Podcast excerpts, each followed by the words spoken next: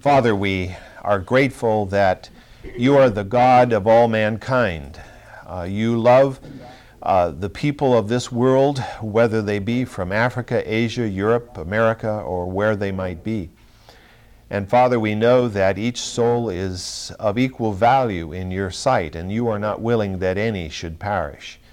And so we pray that our lives will bear fruit here in the world, the mission field you've placed us uh, in Redding, in California. And yet, Father, may we be part of the international community, at least through our prayers and through any other way that you enable us, that we might see the work of God go forward, because we are really part of one body, the body of Christ, whether it be here or halfway around the world. And Father, I pray that we'll sense that uh, oneness and that fellowship.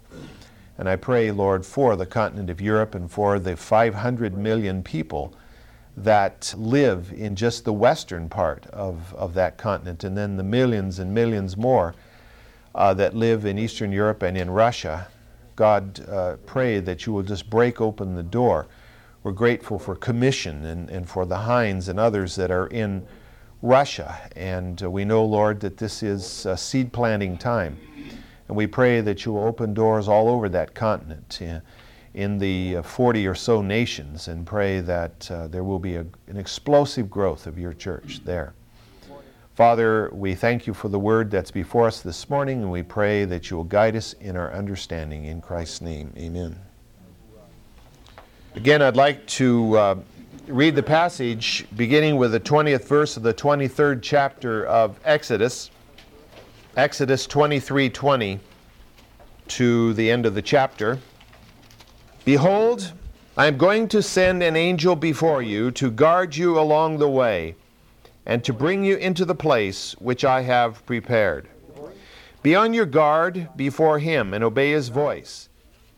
Do not be rebellious toward him, for he will not pardon your transgression, since my name is in him.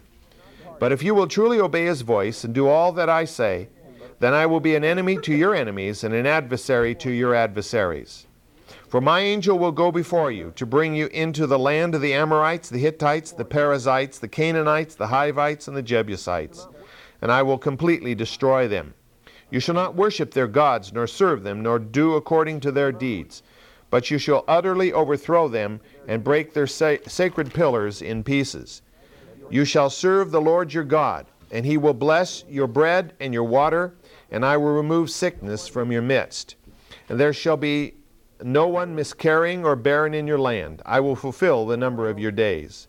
I will send my terror ahead of you and throw into confusion all the people among whom you come, and I will make all your enemies turn their backs to you. And I will send hornets ahead of you, that they may drive out the Hivites and the Canaanites and the Hittites before you. I will not drive them out before you in a single year that the land may not become desolate and the beasts of the field become too numerous for you. I will drive them out before you little by little until you become fruitful and take possession of the land. And I will fix your boundary from the Red Sea to the Sea of the Philistines, from the wilderness to the river Euphrates. For I will deliver the inhabitants of the land into your hand, and you will drive them out before you. You shall make no covenant with them or with their gods. They shall not live in your land lest they make you sin against me. For if you serve their gods, it will be a snare to you. We looked at the first 10 or so verses last week of this particular passage. And I feel that, as I emphasized last week, that that verse 20 can not only be seen as applying to that particular event in that particular time, but I think we can take that verse generically to apply to God's people throughout all time that God is going to send an angel. For us, of course, it's the indwelling Holy Spirit uh, to guard you along the way and to bring you into the place which I have prepared. And we can see that as God's guidance in our lives daily, and of course, leading ultimately to the promised land, which for us is heaven. But God is with us along the way, and He will not leave us nor forsake us, even as that was the promise for, for Israel. There's so many things about the study of the nation of Israel, uh, particularly from the Exodus uh, from uh, Egypt all the way until the entrance of the Canaan uh, to Canaan, that parallels the life of our lives before we're Christians, when we're Christians, and so forth. And uh, sometimes we look at the Israelites and we say, my goodness, these were dumb people. or they were yo yo people. Once they're up and then they're down and then they're obedient and then they're disobedient. But you know, it's not terribly unparalleled to our lives, unfortunately. And I don't, I don't think we have a whole lot of room to criticize we probably would have done the same had we been walking in their sandals. But God has blessed us with a greater amount of revelation than they have. We have the whole Word of God in our hands today. And we have the indwelling Holy Spirit to, to guide us uh, along the way. And so we have many advantages, I think, and therefore we are more responsible even than they were uh, to live as God has commanded us to live.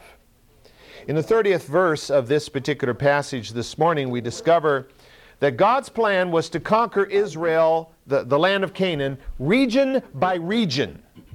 It was not just a, a massive uh, in, invasion of the land and sweep right through the whole land and blast out the enemy, then, then settle down and conquer it.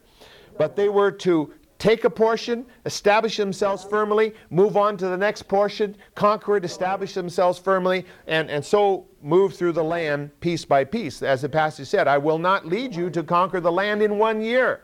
It's going to take time. And in reality, it did. It took about seven years to conquer the land. But that wasn't because they did it exactly as God had uh, planned for them to do it.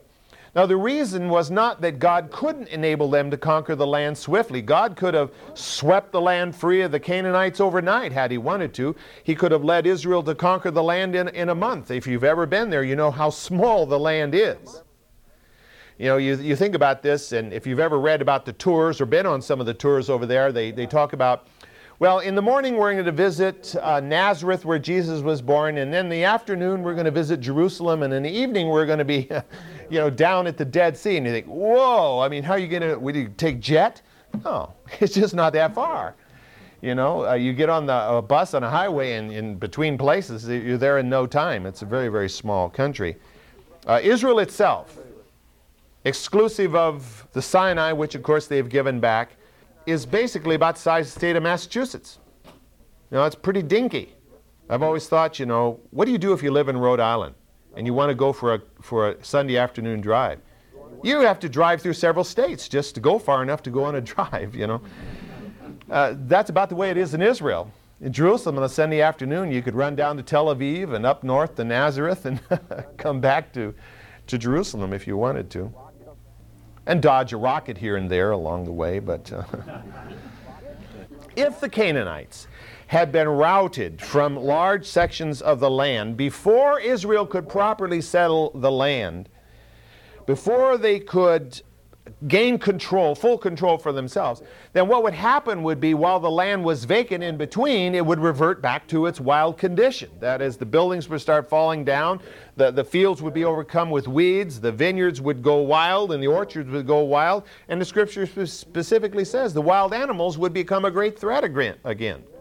You know, for most of us who, who live in a in a country that's been settled for all these years, we don't think much about the wild animals unless you happen to go out and sleep on the mountainside someplace. But uh, for most of us, we're not afraid uh, at night if we happen to decide to sleep out in our backyard that we're going to be eaten by a bear or attacked by a lion or something of that nature. And that wouldn't happen much in Israel today either. But in the day we're talking about, there were a lot of wild animals. The bear, the lion. Remember, David uh, would later kill a bear and kill a lion just guarding his sheep. And so the wild animals were a serious uh, threat. And so that this, they would be held in, uh, you know, back if, if conquered the land, drive out the Canaanites, fully settle, control, take, you know, take charge of the vineyards, the orchards, the crops, and everything, then move on to the next section. That's the way God had it planned. Then in verse 31, we discover the borders of the land. What were to be the boundaries of the promised land? This passage tells us that the promised land was to extend from the Red Sea. This, of course, probably meant the, the Gulf of Aqaba, which is that gulf that comes up there at the south of the, of the Dead Sea, to the Mediterranean, which is here called the Sea of the Philistines, to the wilderness, which means the Syrian desert, which today is located in the country of Jordan, mostly and partly in Syria uh, all the way up north to the Euphrates River. This was to be the land. It's far beyond what currently Israel possesses as a nation. And it's far beyond what Israel ever possessed, except possibly during the 10th century when David conquered his kingdom and Solomon followed.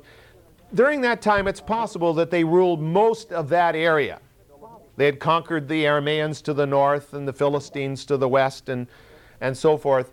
But it, it seems that for most of their history, they never occupied fully what God had given to them, but only that central portion uh, where we find Israel even today. Had they occupied what God was given to them, there would have been no Lebanon.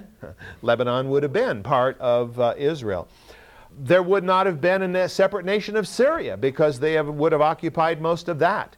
They would have occupied uh, basically most of the Sinai, or at least a portion of it, and there would be probably no kingdom of Jordan either today if they had occupied it and been obedient to the Lord. Finally, in this passage that we read in verses uh, 32 and 33, we see that God warned Israel against any compromise with the Canaanites or their gods. And the reason was clear because the beliefs, the customs, the, the worship of the Canaanites would become a snare to Israel. We might wonder, how is it that you could know the true, the living God, the powerful God who had displayed such might on the top of Sinai? How could you be enticed to follow after some God who's represented by this hideous statue or, or by this sacred pillar or what? You know, you wonder, how could they be enticed? Well, the reason was very, very simple, and that is that the Canaanite lifestyle and the Canaanite worship was very sensual. Everything about their lifestyle and their worship was very sensual. Cultic prostitution, male and female, was part of their worship. There was so much that appealed to the natural fleshly appetites that God knew it would be a snare to them. So they were to remove these people utterly, destroy them, kill them, wipe them out of the land, and destroy all of their gods and all of their altars, that there would be nothing remaining of the pagan worship of the Canaanites. One of the truths we discover about God is He will not compromise with Satan. God and Satan do not get together and work out a deal. God has defeated Satan. Satan is nothing but a, a fallen angel. He is not omnipotent. He is not omnipresent. He is, om, he is not omniscient. He has none of the characteristics of God and therefore, God, why should God compromise with him? God does not. And since God does not compromise with the evil one, that means that we as his people are not to compromise with Satan's kingdom either. We cannot be a part of the world, love the world, and also love God.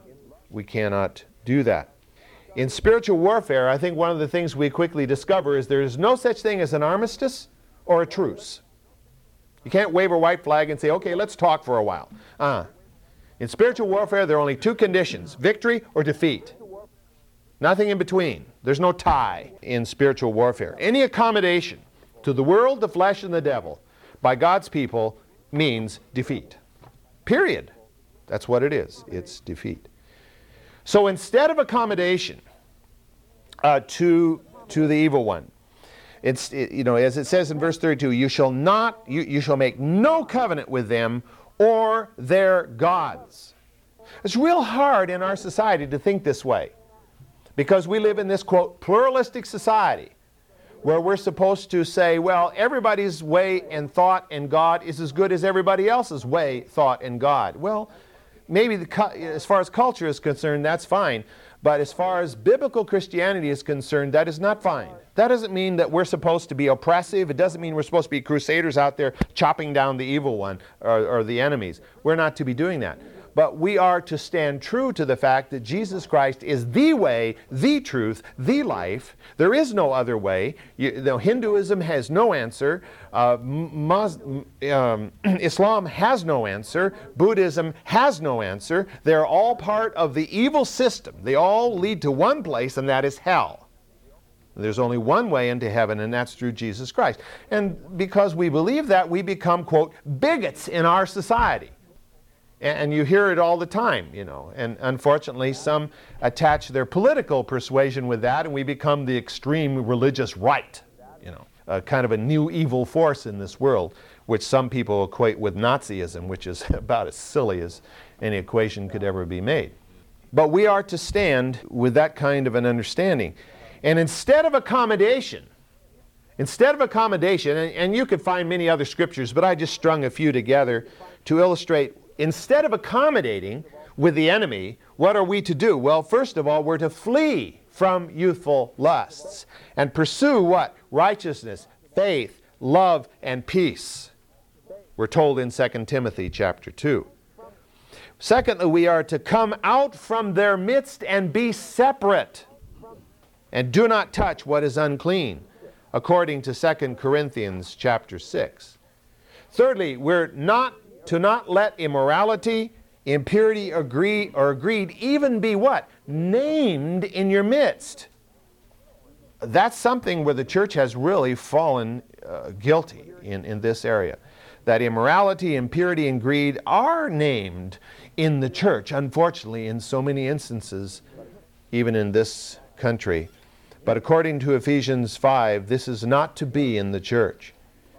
In Psalm 1, we're told to walk not in the counsel of the ungodly, nor to be in the path of sinners. Fifthly, we're told to submit to God and resist the devil, and he will flee, according to James 4. In Romans chapter 12, uh, that's such a wonderful chapter, but Romans chapter 12 specifically says that rather than accommodating, we're to overcome evil with good. And then, lastly, of course, the passage that we're very familiar with in Ephesians 6:11 where it says to put on the full armor of God that we may be able to stand firm against the schemes of the evil one. So rather than accommodation, we're, we're to be strong in our assault against the evil kingdom and to resist everything that it stands for, and not even to smack in the slightest of the ways of the world, the flesh, and the devil. That's where the church in America, in so many instances, has totally missed the mark. There are churches that at one time were fireball churches where the gospel was preached and people lived according to faith, which are churches now where you come in your nice finery and you sit there and listen to a nice little political homily from the front and you go home having felt like you, you worshiped God because you were inside a place that had a cross on the wall or something like that. And, and of course, the enemy has these people totally hoodwinked because they think, as, as he said there, is, well, you know, uh, it talks about God and the Holy Spirit and all of this, and, and you, I don't know if I really believe that, but I'm a Christian, you know. That's the kind of attitude that so many have here, even in America today. Let's look at the 24th chapter. We'll get started in, in that chapter. It's a very, some pretty exciting things happen in uh, this particular chapter. I'd like to read the first eight verses of chapter 24 of Exodus. Then God said to Moses, Come up to the Lord, you and Aaron and Nadab and Abihu and the seventy elders of Israel, and you shall worship at a distance. Moses alone, however, shall come near to the Lord, but they shall not come near, nor shall the people come up with him. Then Moses came and recounted to the people all the words of the Lord and all the ordinances, and all the people answered with one voice and said, all the words which the Lord has spoken, we will do. And Moses wrote down all the words of the Lord. Then he arose early in the morning and built an altar at the foot of the mountain with twelve pillars for the twelve tribes of Israel. And he sent young men of the sons of Israel, and they burnt offerings and sacrificed young bulls as peace offerings to the Lord. And Moses took half of the blood and put it in basins, and the other half of the blood he sprinkled on the altar. And he took the book of the covenant and read it in the hearing of the people. And they said, All that the Lord has spoken we will do, and we will be obedient.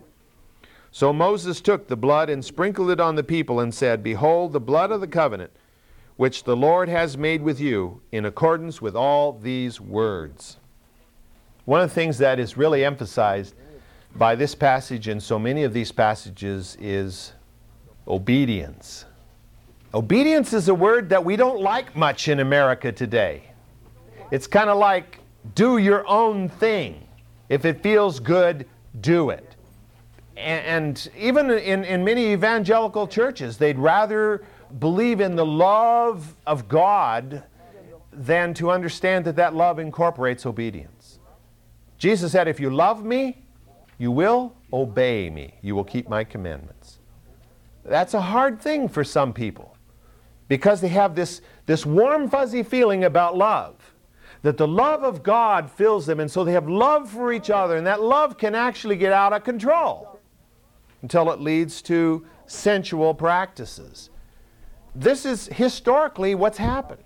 I mean, if you read the history of revivals in America, and you go back particularly to what was known as the Second Great Awakening, which began around 1799 and, and went over into the first couple of decades of the, of the 19th century.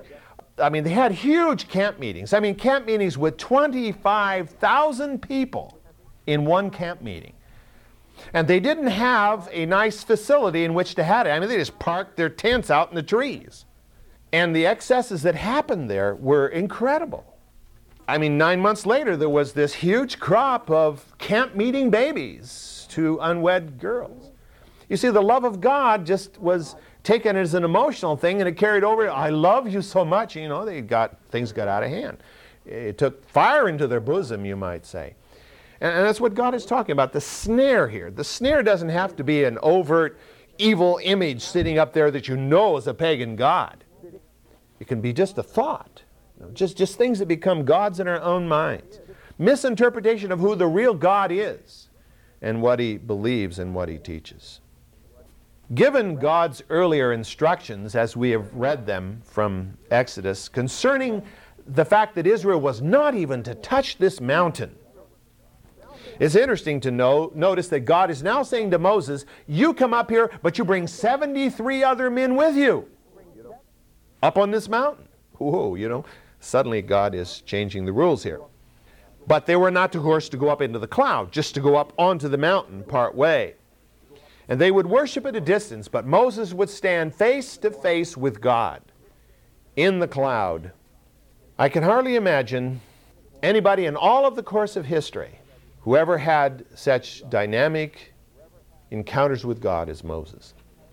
Many had wonderful visions, the visions of Isaiah and Ezekiel and John and others, but to stand face to face with God on the mountain in that pyrotechnic cloud for days and days, for 40 days and 40 nights at one session alone. I don't know how many nights, I mean, how many hours did Moses spend total on that mountain? How many times has he already gone up and down it? We've already, I didn't go back to count. But you remember several lessons back, in that one lesson, he'd been up and down the mountain three times. And, and he goes up again, and he comes down again. And in this lesson, he goes up again, down again, up again. I mean, he probably wore a groove in that mountain where he went up. You know, he knew the path every foot of the way. So, how many days did that man actually spend on that mountain, face to face with the living God? With the exception of Joshua and Hur, virtually the whole leadership of Israel was called up on that mountain. Moses and Aaron, his brother, and then Nadab and Abihu, those were the two oldest sons of Aaron, and then also the 70 tribal leaders who are called the elders of Israel. Now, given the vision, and, and we'll be looking at that vision, well, uh, we'll be looking at that vision probably in some detail next week. Given that vision, you wonder how could it be that someone like Nadab and Abihu could do what they would do. You know the story? Well, let's look at Leviticus chapter 10. Leviticus chapter 10, the first three verses. Now, Nadab and Abihu sons of Aaron took their respective fire pans, and after putting fire in them, placed incense on it, and offered strange fire before the Lord, which he had not commanded them. And fire came out from the presence of the Lord and consumed them, and they died before the Lord. Then Moses said to Aaron, It is what the Lord spoke, saying, By those who come near me I will be treated as holy, and before all the people I will be honored. So Aaron, therefore, kept silent. Now, it wasn't just that they made a mistake, put the wrong formula in, and walked before God, and so he zapped them. We're talking about an attitude of mind and heart here. Nadab and Abihu had the same attitude that Cain had. What my sacrifice should be just as good as anybody else's. Who's to tell me what kind of sacrifice I should make before God? God should just be happy I'm coming before Him to worship. Uh, what should it matter whether I have the wrong formula or I'm doing it the wrong way?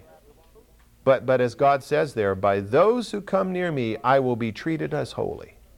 You will do what I tell you to do, or else. You don't do it your way, you do it my way. And it's not because God's a giant ego up there who's, who's insulted every time somebody does his own thing. It's because we're made in the image of God. He is the creator, we're the creation. He knows what's best for us.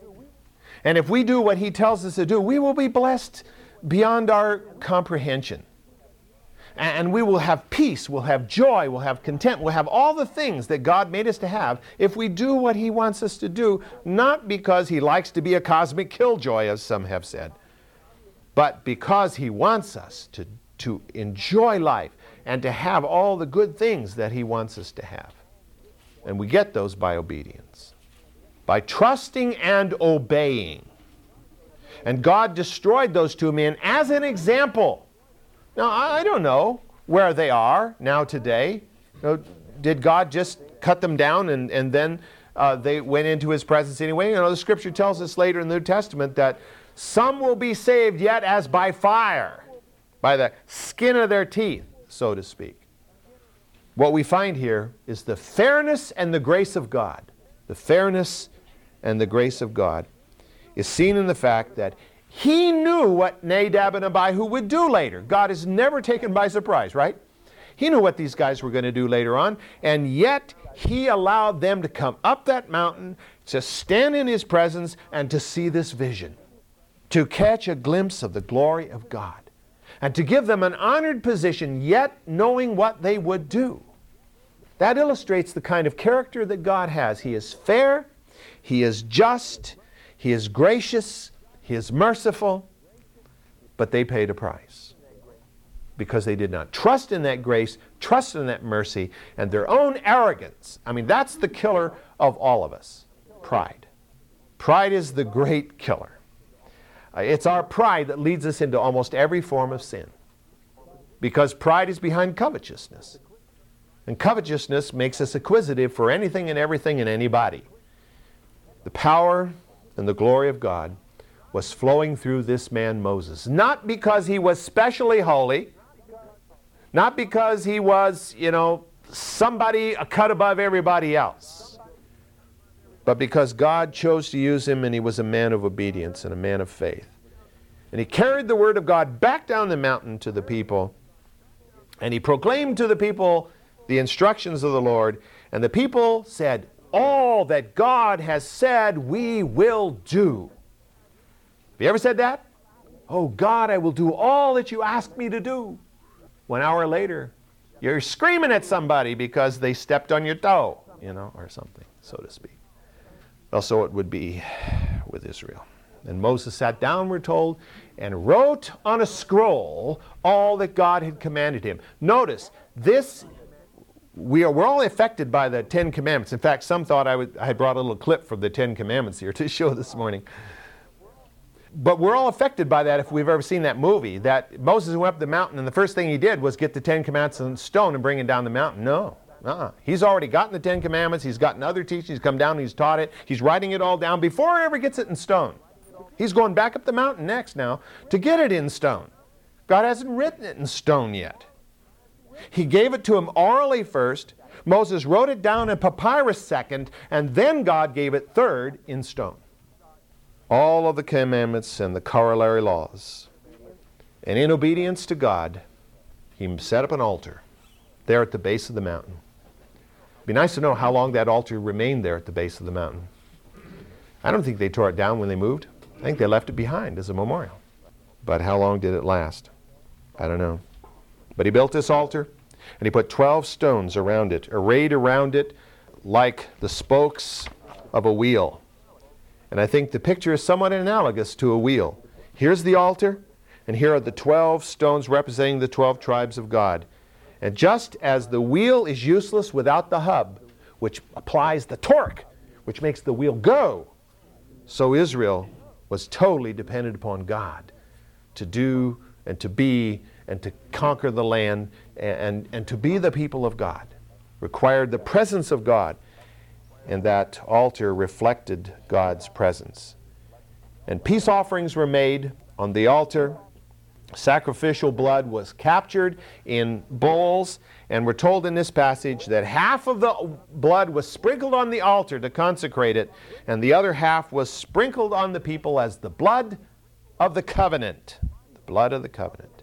A seal a seal by God. You have heard my words, and you have said, All that you have said, O God, we will do. And so the blood was sprinkled on the people to seal that covenant that they had made verbally with God.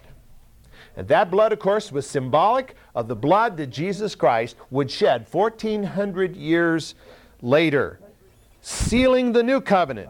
As Jesus said to his disciples, This cup is the new covenant in my blood.